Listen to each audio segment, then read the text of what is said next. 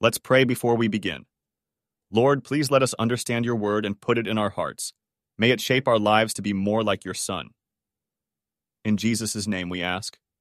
Amen. Oftentimes in the Bible, we're admonished to hold.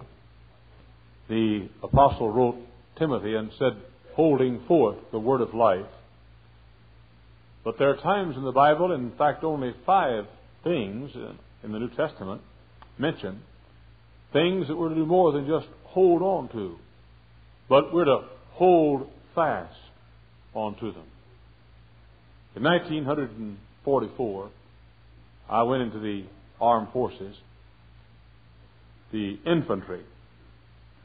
I later joined the paratroopers and became a paratrooper. And for all of you new sailors here this morning, I repeat what I say so often one paratrooper can lick any five sailors.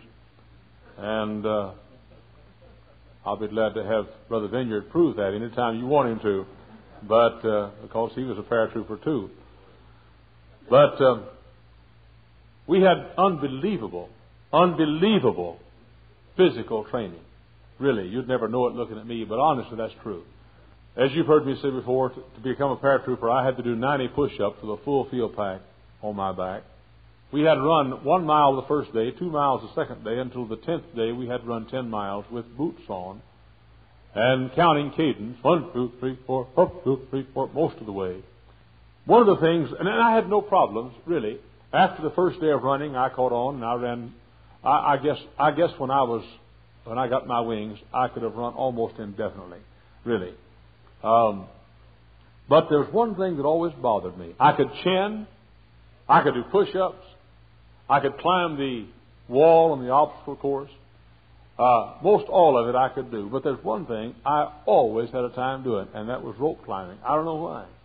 We had to climb a rope uh, uh, so high, I forget how high it was. I think oh, four or five hundred yards, but uh, a few miles high. But anyway, we had, uh, we had if it had been if it had been ten feet, it'd been the same for me.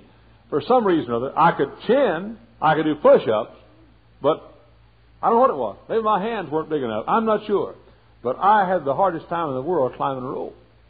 And I can, and, and, and you had to do it to become a paratrooper. And uh, so I, I got about halfway up, and I, I said, okay, infantry, here I come. Here I come back. And I want to be a paratrooper so bad I could taste it. I had worked so hard, and I had I had run, and I had done calisthenics, and and uh, and uh, I, I you only allowed three gigs. You know what a gig is? Huh? Gig is a Greek word. It means you goofed up. And uh, three, a gig is, is means that you uh, something you didn't do. In other words, if you couldn't climb the rope, you got one gig, three gigs, and you washed out of the paratroopers. Well, I already had two gigs, and uh, this was the last day, and so I decided. A fellow, fellow got to me. and He said, "Now look, Jack, I know you have trouble with the rope. Now he said, if you'll just climb a ways and hang on for a while, just hold on. He said, just hang on to that rope and don't slide any. And wrap your legs around the rope and, and let your legs hold the weight for a while and just hang on for a while till you get a second energy and then climb on up. Well, it took me three hours to climb it, I guess. But, but that's the way I became a paratrooper. I wrapped my hands and my legs around the rope and I, I, I pulled up a, a, a, little bit, you know, and I got about a third of the way up and, and the, the, the fellow that told me said, Hold on! Stop! Hold on! And so I held on, and uh, then I got energy, and I pulled myself up about a third of the way, uh, two thirds of the way, a uh, third more, and I held and, and, and the, the sergeant was saying, Come on, Hyles! Come on, Hyles! We have others! And the fellow said, Hold on! Hold on! And uh, so I, uh, I, I finally held on till I got enough, enough energy, and, and you had to touch the top and say, Hubba hubba! Why you said hubba hubba, I don't know, but you had to touch the top and holler, hubba hubba!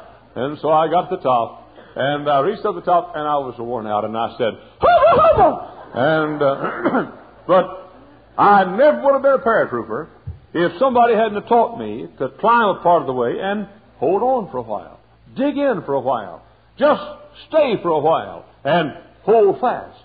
Now, the Lord tells us there are five things in the New Testament that we're to hold fast. The, the word the, the, the word hold fast, the words in the Greek, they're one word. They come from two words, but they form one word, and there, there are two basically Greek words. One which means to hold, and one which means down. To hold something down. What, what the Lord is saying is, hold down. You've got something, hold it down. It means keep it there. Like you, you, uh, you get the dog and you're trying to give the dog some medicine and you hold him and you hold him. And another is, comes from a word which means uh, hold against. In other words, you get something against the wall, you hold it against. And put together, they both mean the same thing. Hold fast. Now, there's some things that God admonishes us to hold with all our might. It means use every ounce of energy you have to hold on to these things. Now, there are five of them mentioned in the Testament. By the way, if there's some things that, that the Lord admonishes us to hold fast, that means that Satan wants these things more than he wants the other things. It means if, uh, if uh, uh, you say, say to a lady, hold on to your purse now. Hold on to your purse. When you go downtown, keep a good grip on your purse. Why? Well, uh, you don't say keep a good grip on your shoes. Well, your shoes. Well, why? Nobody's trying to steal your shoes. No thief comes up, knocks you in the head, and grabs your shoes and runs off. Uh, you don't have to have a good grip on your shoes, or a good grip on your gloves, or a good grip on your earrings. They only cost 98 cents. And on your, but hold, hold on to your purse. Hold on to your purse. Why? Somebody wants it. Now, these things are things that Satan wants. And because he wants them, whatever they are, now I'll list them in a minute, because he wants them means we're to hold extra fast onto these things. There's a second implication here. It implies that these things can be lost. There are five things that can be lost, and they can be lost determined by what we do. We can lose them, or we can keep them determined by what we do. The Lord has nothing to do with these things. We hold on to them, or we let them go. The third implication here, it implies that they're precious and needed. If our Lord says, hold on to these things above all things, if our Lord says, hold fast to these things, it implies they're extra precious and extra needed. Now then, we ought to find out what they are. If Satan wants them, we ought to find out what they are. If uh, they can be lost, we ought to find out what we can lose. And if they're extra precious and extra needed in the Christian life, then we ought to hasten to find out what these are. Now, what are these? By the way, let me say a word or two about the opposite. There are some things in the Christian life, now follow this carefully. There are some things in the Christian life that usually the Christian grows in as he grows older in the Lord. There are some things that time increases in the Christian life. But there are some things that depreciate with time in the Christian life. Uh, for example, did you know the older you get in the Lord, the more you're going to want to know about the Bible? That's just natural. You're going to want to know more about the Bible. The Lord, never says, hold fast your desire to know about the Bible. No. No, he didn't say that. He didn't say, by the way, did you know the, the more you grow in the Christian life, the more you're going to want to be comforted. And the more comfort you're going to get. The Lord says never, never says, hold fast your comfort. The devil's not after your comfort. The devil's not after your, you're just trying to learn more facts about the Bible. But there are some things, there are some things that are harder. Now, now, reason for a minute. I'm going, to, I'm going to give you a preview about one of them. One is boldness, and I'll get to it after a while. I'm not, I'm, I'm not, this is a little preview. I'm not preaching yet. One is about boldness. Did you know that naturally boldness diminishes as you grow in grace? And I'll tell you why. A person gets saved. He's saved. He knows he's saved. He goes back out on the job and he says, Guess what? I Girls on the front. Here, girl. Hey, you sit still when you come. Look at me, girl. Hey, you sit still when you come to church. You look at me. Look at me. I'm going to come down there and put your head up, face it toward me if you don't watch me while I preach. Now, we don't act like heathen here at First Baptist Church. We act like decent young ladies, and we'll just chase you right out if you don't know how to behave. Now, the natural thing is for people when they when they get older in, in the Lord, they don't get they lose their boldness. Now, why? Follow me, I'll tell you. The, the, the longer you're saved, the more you come to church. And the more you're with God's people. Did you know, kids, it's harder to be bold for Christ now that we have Hammond Baptist High School than it was before? Why? Because you're with God's people all the time. And you always, you're, you're not fanatics all the time anymore. Every day of your life, you don't have to be different. So the less you're different, the harder it is to be different when you have to be.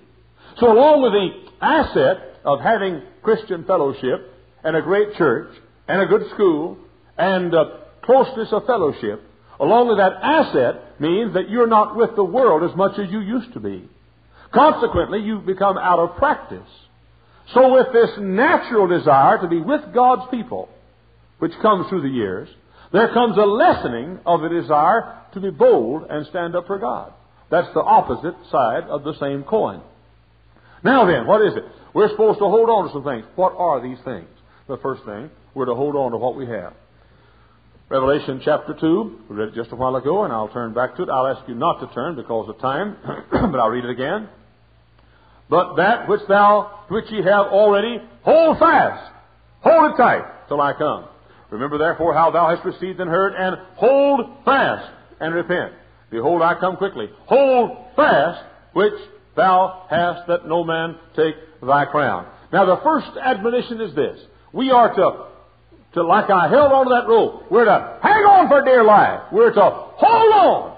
Hold fast. Push it against the wall. Hold it down. Don't let it go. What? The, the, the ground you've already made for God. Let me say this. Wherever you are in the Christian life now, hold on there. Don't slide back down. I'm not, now, all degrees of, and variations of Christian growth are represented in this room. Some are baby Christians. You've just been saved. Some are Christians who've been saved for years and you know the Word of God better than I do. And you're strong, stalwart servants of Christ. Wherever you are, hold fast what you have. Don't go back. Don't, don't slide. Don't slip. Don't go back. Hold fast. A young lady in our church. She, she was of a, well, I won't tell you. But anyway, she, she came to me and she talked to me about going to school. She was a very poor girl. We had helped the family. We had fed them. We had clothed them. They could not have had Christmas had it not been for us. And uh, I got a letter from, from the mother, and she said, We need help, and we helped the family. Many times we helped them. Young, young, young lady came to my office for a senior appointment, and uh, I, I suggested she go to college. And she said, Pastor, how can I go to college? And I said, God will see to it that you go. Many of our people saw to it. The Lord impressed us to help her. We sent her food, we, clothes, we sent her money. Uh, we, we, we helped her with the tuition. She came to my study after two, year, two, two, three years of college, three years of college, and she said, "I'm going to, I'm to quit college." And I said, "Then just get out of my office. Just get out." And she said, "Why?" I said, "I don't want a quitter hanging around my office. I don't like quitters." And she said, Well, but Pastor, I feel like I ought to quit. I said, Okay, but just get out. I said, People have helped you, and they've given you money, and they've sacrificed, and they've done without, and we've taken you off the skid row out of the gutter, and, uh, and, and, and out of poverty and have given you everything decent that you've got. Now get out! She said, Pastor, if you won't get, if you won't get mad at me, I'll go back. And so she went back down to Tennessee Temple School and enrolled. And then she went into sin. And I called her on the phone and I talked to her and I begged her and pleaded with her to live for God. And now she's back and she's living for God. Now she's off again. Her mother came by the other day and she said, Pastor, would you talk to my daughter? I had Mrs. McKinney call her and say, Come by and see Brother Hyles. And she said, No, I won't do it. I don't want to see him. You know why? Because men love darkness because their deeds are evil. She doesn't want to face the man of God. And all the progress she's made, all the progress she's made is gone. And all of the hours of counseling, and all of the prayers, and all of the help, and all of the sacrifice, and all of the money, it's all gone. Now she's down where she was when we found her. Why? She didn't hold fast. And by the way, there's not a single person in this room but couldn't what couldn't fall all the way down if you don't hold fast. Hang on to what you have. Hold on to it. You are a potential backslider. You could fall back from which you came. Not lose your salvation, but lose your joy, lose your testimony, lose your witness, lose your happiness, lose your peace, lose your fellowship with God. Wherever you are, hold on to it. Don't let it go. The heartbreak of the ministry, and Dr. Billings, you'll vouch for this, the heartbreak of our lives is those that slide back, those that don't hold fast. There's a second thing. Hold fast the truth. Hold fast the truth. I'll, I'll read it for you over in 2 Timothy chapter 1 and verse 13. Hold fast the form of sound words which thou hast heard of me in faith and love which is in Christ Jesus. Paul writes young Timothy and says, Timothy, the words I've given you, the truth that I have given you, hold it fast. Timothy had a wonderful grandmother whose name was Lois. And no doubt Lois, uh, grandmother Lois, sat Timothy down. Thank God for good grandmothers um, that don't spoil the grandkids. And, oh, and the boys, you listen while I'm preaching now, don't spoil the grandkids. Thank God for good grandmothers that don't come and visit and say, Oh, don't you spank that poor little precious thing. If your grandmother, if your mother does that, send her home. Send her home in love. Better still, spank the grandmother. But anyway, um, thank God for good grandmothers. And uh, no doubt, I'm sure, I'm sure that Lois, in fact, the Bible teaches that Lois had set Timothy down and said, Now, Tim, said, uh, uh, hold the Word of God. This is the Bible. I want to teach you the blessed Word of God. And she had taught him the truth of God. And he had a wonderful mother whose name was Eunice, and Eunice had done the same thing. Thank God for good mothers. Mothers who believe the Bible, mothers who love the Bible. And she had taught him that the Bible was the Word of God and taught him the things of God. Then he had a, a pastor, Paul loved Timothy, and Paul had taught Timothy that, that the Bible is the truth of God. And Paul writes to Timothy and said, Now, Timothy, you're a young preacher, and you're out on your own now. And he said, Hold fast the truth that you got from your mother. I'm talking to some young people right now who are living against what your mother prayed you'd be. I'm talking to young men in this room right now whose mother has taught you better than what you're doing, and you know it's true. And uh, Paul said, hold, hold fast the truth that your grandmother taught you, and the truth that your mother taught you, and the truth your pastor taught you. Hold it! Don't slide. Some of you young people are going to be going off to the service. Hold fast what you've learned from this pulpit and from your mother's knee and from these classrooms over here. Some of you are going to be going off to a state university. God pity that you'd have to, but some of you will in medical school or law school or some other university that'll try to shake your faith. Hold fast! The truth you've learned here in this church. Hold it fast. I was thinking last night, and you've heard me say it, many of you, how that my mother used to take the Bible, and almost every night, if not every night, she'd read from the Bible to me. And Mother's here this morning, and she recalls these days. But I can recall the first time I remember was out on Ann Arbor Street, way out in the country. I was a little boy. We had a two-room house, and we didn't have a bathroom. I take it back. We had a we had a restroom, but it was out in the backyard where the Sears Roebuck catalog was, and and uh, and everything out in the backyard, about 50 feet out behind the house. And oh my, when the winter time would come, and uh, cold, we didn't have any any running water, we didn't have any faucets. We drank out of a dipper and out of a, and we had a um, little wash pan where we'd take the dipper and we'd, we'd put dip the water in the wash pan and wash our hands. And if we wanted some hot water, we had to put it on the stove. But if we, but if we had a stove, but the stove was a wood stove, and so we had to go out and chop some wood, and then come in and lift up uh, lift up the top of the stove and put the wood inside, and build a fire on the inside of it. And then we had to to um, uh, wait till it got hot, and then we had to get the water out of the well, and then we had to put the water, dip it out of the bucket into the into to a saucepan of some kind, and we had to put it on top of the stove and warm the water and by the time you got it all ready, you've forgotten what you wanted the hot water for. And uh, well, and then you took a bath. We had number two tub to take a bath in, and uh, all of us took a bath in the same number two tub.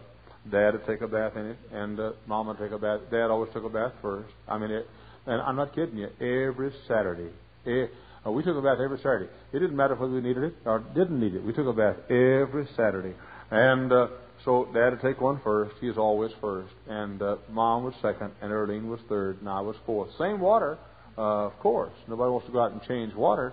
And uh, I'd sit, I'd look at that water. When Erlene gets out of the bathtub, it's filthy. It's filthy. And uh, so I always followed Erlene.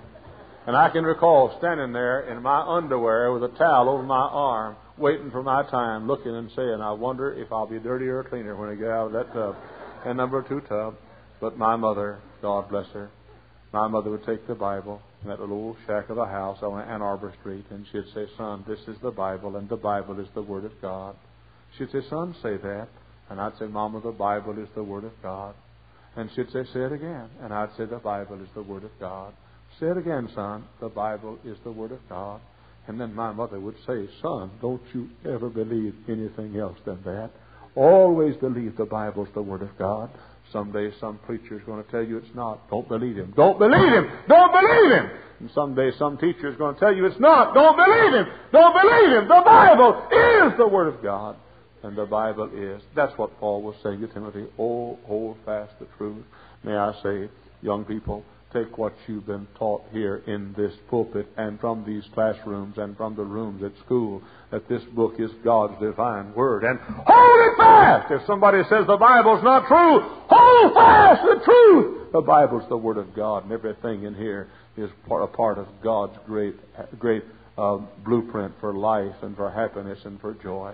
And so the Lord said, hold fast. What? How far you've gone. Hold fast. What else? Hold fast the Word of God. There's a third thing, and that is, is found, I'll read it for you in Hebrews chapter 3. Listen to this in verse 6. But Christ as a son over his own house. Whose house are we? If we hold fast the confidence and the rejoicing of the hope firm unto the end. Then Hebrews chapter 4, you find about the same words. Let's see, Hebrews chapter um, chapter 10. I'll read it to you in verse 23. It says about the same thing. It says, Let us hold fast the profession of our faith without wavering, for he is faithful that promised. Let us hold fast what? The ground we've gained. Let us hold fast what? The truth of God. And third, let us hold fast our profession. Now, the word profession here, if you listen, I'll teach you some Greek. It comes from three words. One which means out, the word ek means out. One which means same, homo, Homo, uh, homogenized milk, same con- con- consistency. Homosexual, one sex. Homo, same. Ek, that's, that's the word for out. Homo, the word for same. And the last word is the word logos, which means word or words. Now, here's what it means. Hold fast the out, same word. What does it mean? It means have the same words come out of your mouth as you grow in grace. What does it mean? You stood up for Christ when you first got saved. Hold fast that profession.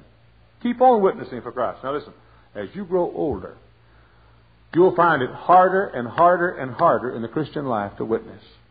I don't know why, but you will. I was on an airplane. I'm sorry I was, I'm sorry it happened. I was on the airplane, and I was flying to Atlanta, Georgia, and a businessman was beside me, and he liked me, and I liked him, having a fine, fine talk, and and uh, and I decided I've got to witness to him. I've got to witness to him. I've got to witness to him. And I said, "Sir, are you a?" And I froze. He said, "Yes." A what? And I said, "A northerner or a southerner." That's what I said. And I was so ashamed of myself. I'm a preacher. I've got a book on soul winning. I've got a long play record. I won an Oscar with it on soul winning. I've got tapes out on soul winning.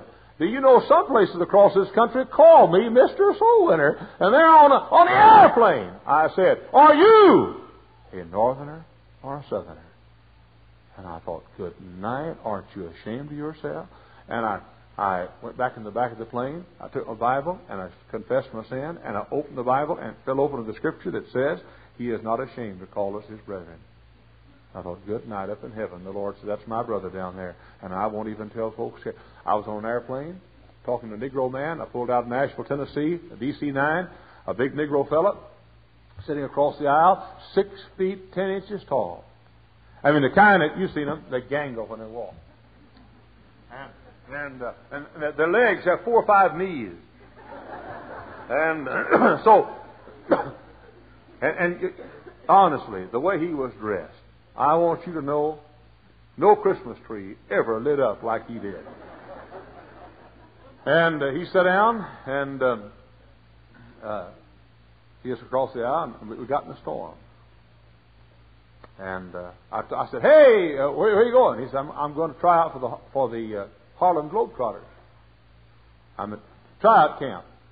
And I said, uh, "Well, why didn't you play professional basketball?" He said, "Well, I had an offer from the Chicago Bulls, but, but decided to try out for the Harlem Globetrotters instead." And I chatted for a while. He had a goatee. He had hair sticking out in bunches everywhere, you know. And I had hair sticking out in bunches nowhere, you know. And uh, so I said, uh, uh, well, well uh, I'm, I'm basketball now. We started talking about basketball. He was interested that I'd. And then he looked at me and he said, Mister, could I tell you about Allah?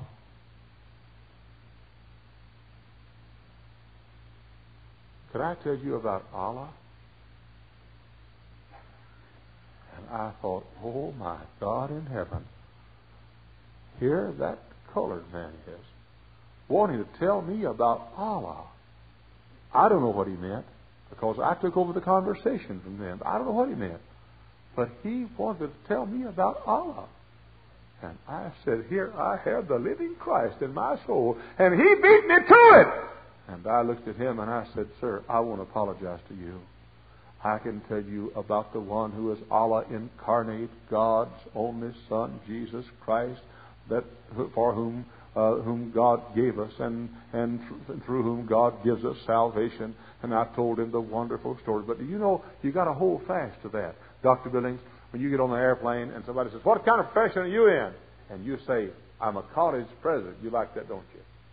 You know, I call myself a college founder if I have, a, you know. So I said, what, what are you? I said, founder of a college. Huh? You, you don't know Don't look so innocent. So I'm a college president. Do you know there's something in all of us that makes us want to bypass? And the older we get in the Lord, the more we want to bypass that thing of our profession. Well, when I first got saved, uh, one Sunday night, I got saved out in an outdoor service, and I had a friend across the street named Ben Sanders. And I went home, and I next morning went out to play ball in a vacant lot, and I said, Hey, Ben! I said, You do live in a mansion or a shack? I knew the preacher had said I had a mansion instead of a shack forever. Do I live in a mansion or a shack? And Ben said, What's a mansion? And I had no idea in the world. Had no idea. I, didn't, I just knew I had one. And I said, I'll have to wait until I ask the preacher what it is, Ben, but I got one because I'm saved. And do you know, I had another friend down on Overton Road in Dallas, Texas, and you've heard me tell this, many of you. I've been saved the, the day before. I went down to see James Stone. It was on Monday. And I said, James, I want to take you to church. I don't, I don't know how to tell you to be saved, but I know God loves you, and I want the preacher can get you saved. James lived two miles from the Fernwood Baptist Church, uh, nearly two, between a almost two miles, between a two miles. And I went to get James Stone the next Sunday morning and got him on a bicycle and pumped him. You know what needs to pump? Stick a fellow on the bar. Uh, you girls can't do that very well on your bicycle, but stick a fellow on the bar. He sits facing this way while I'm going this way, and uh, pumped him to church and left him there and drove rode all the way back up to his house on Overton Street down Fernwood and Overton and got his brother George. George was fatter than James. He was younger but fatter.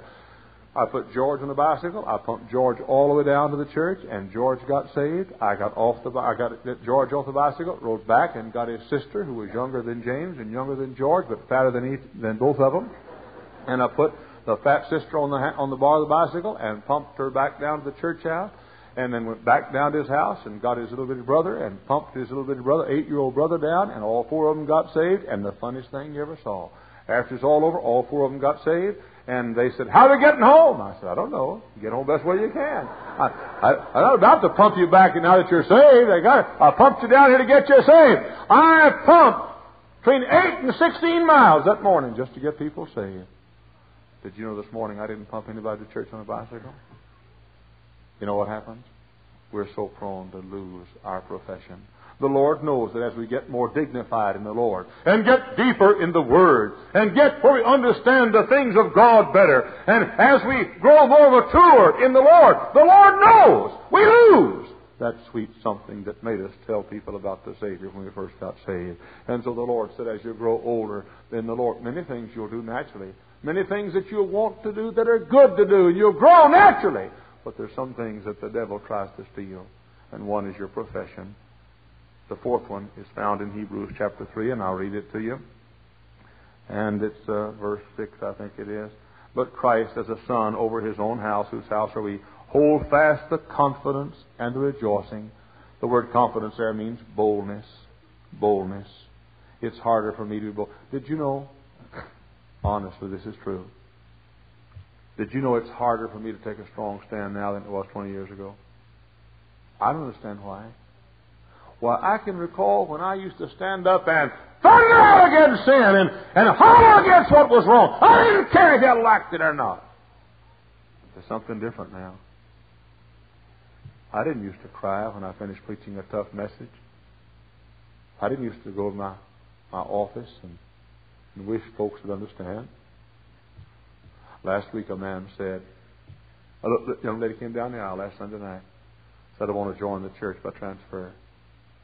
She said, I, I'm a Hyles Anderson student. She said, I used to hate you, but now I love you. And I'm glad she loves me, but I couldn't get away from that. And away into the night, Sunday night, I thought about she used to hate me. Why would anybody hate a nice guy like me? But she used to hate me. I wonder why. I wonder if I did something unkind. I wonder if I didn't treat her courteously. I wonder why. And all into the night, I thought about those words. I used to hate you. Now, I'm willing to stand, but it's not as easy as it used to be. I stand like I used to stand. I've tried to hold fast and I've tried to hold to my boldness and, and hold fast to my conviction and hold fast to what I've stood for for these years. It's not as easy as it used to be. You know why? Because I love you more than I used to. It's not quite as easy as it used to be to let folks go. It's not quite as easy. I've grown some. And you know, now follow me. It is easy to grow in love. But that's the one side of the coin. The more you love somebody, the harder it is to scold them and for them to hate you and get mad at you. There are times you don't know. Kid, young lady came to my office last week, one of our kids. She grew up in our church. She's a lovely young lady, and she came, and she's about to throw in the towel and do something that she shouldn't do. I think, and she spoke a little harshly to me, and I had to I had to sort of scold her severely. And after she left, I got on my knees and I said, Dear Lord, I didn't want to do that. I didn't want to do it. I love her. I didn't want to do it. But I had to. Did you know it's harder to stand at work the older you grow, the older you get in the Lord? You know it's harder to stand alone in the neighborhood and at school and when they have the parties and so forth. It's harder. Out in Schererville the other day, I met with the town board and they've been so so gracious to us. But one of the town board members said, said, hey, said, you know, we're having a good time here. Said, why don't we just, why don't you break bread with the other reverends in town? And you know what that means? That means I'm supposed to sit around the table and break bread with a bunch of preachers as they drink their liquor and smoke their cigarettes, and a bunch of them don't believe the Bible. I didn't want to say to the fellow, I'm sorry I can't do that. I didn't want to but I had to. Don't you see what I'm saying? The more you grow in grace and the more love that God gives you and the more compassion that God gives. That's why preachers turn. That's why when preachers get over a fist, you see them give in and turn. What? They love more and their heart goes out more. And it's not as easy for folks to get mad at you as it used to be. There's a man here, 36 years old, came from another state to go to Hyles Anderson College. He told me last week, he said, when I first came to college here, I didn't like you much. Nobody likes me much when they first come to college here. What's wrong with you, ignorant student? But uh, I didn't like you much. But he said, now, oh, he said, what a blessing you've been to me. What a blessing you've been.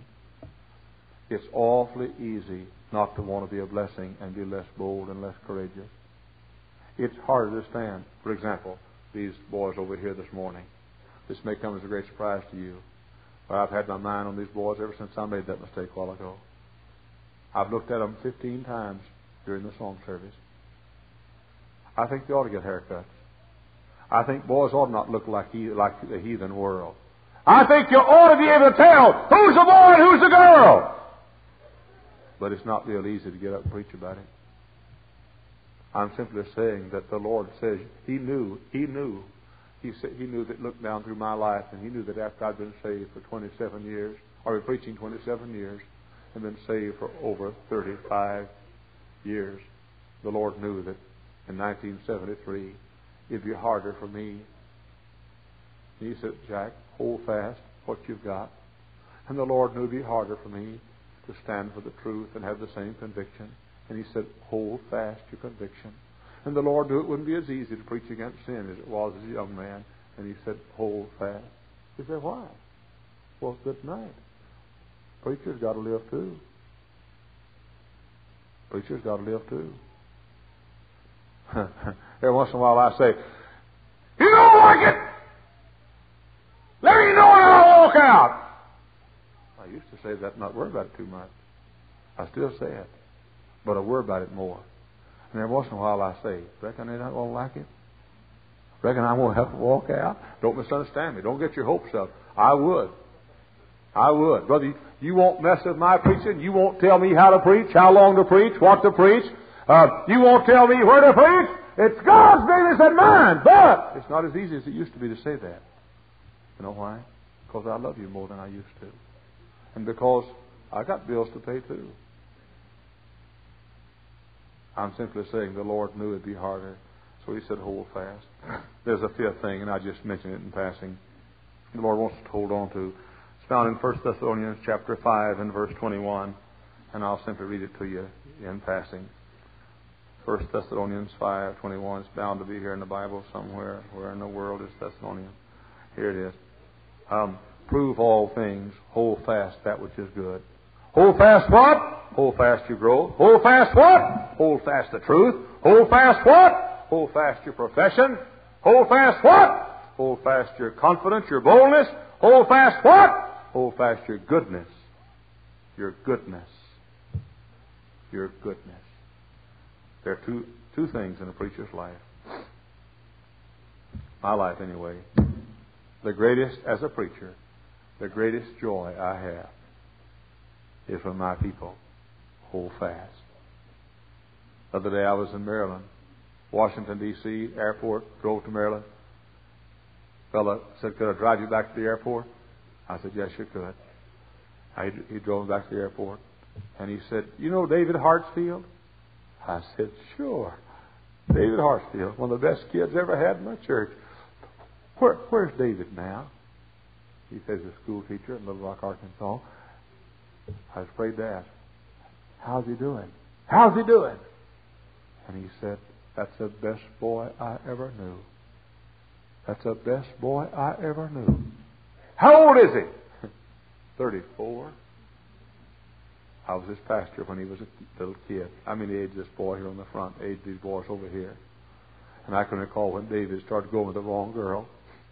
And I called him in and I said, David, you shouldn't go with her. But he said, I love her. I said, okay, marry somebody you hate, but don't go with her. And he said, well, the house, I, I, I love her. And I said, David, okay, but be a bachelor, but don't marry her. But he said, the house, I love her. And I cried and I prayed and I cried. And finally, David did marry a fine young lady, went off to college, and they said, he is just exactly what you would want him to be.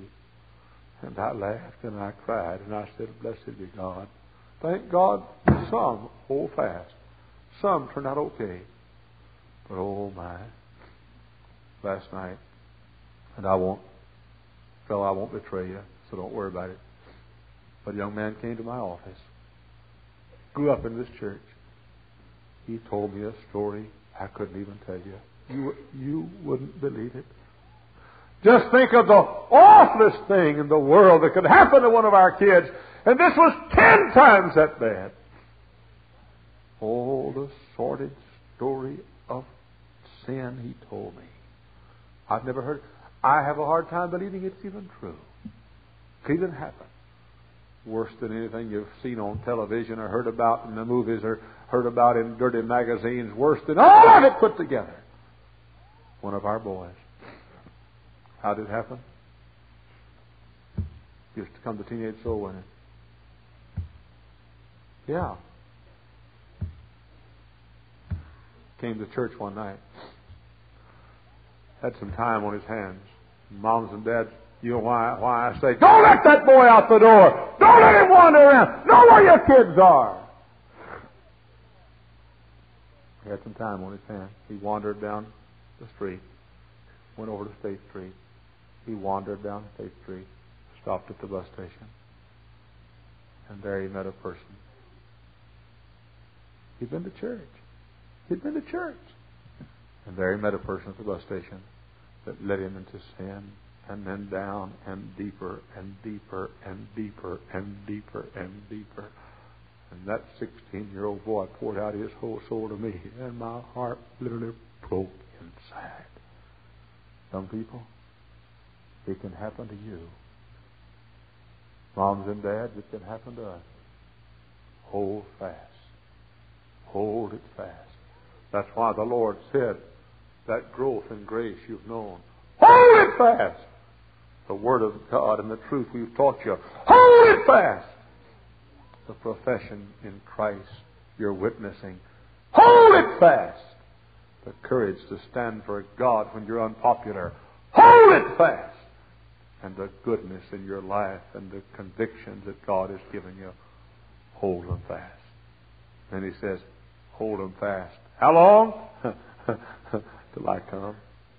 Till I come. And when we come, He comes. And we see Him as He is. We'll be thankful forever that we held fast the Word, our profession, conviction, goodness, courage, boldness, and all the things that naturally become harder to do with the passing of the years. Hold fast. Hold fast. Hold fast. Hold fast. Hold fast. If nobody holds, hold. If everybody turns, hold fast. They laugh at you, hold fast. They rebuke you, hold fast. They curse you, hold fast. If they kill you, hold fast. Till the trumpet sounds and our Lord returns in the clouds of glory.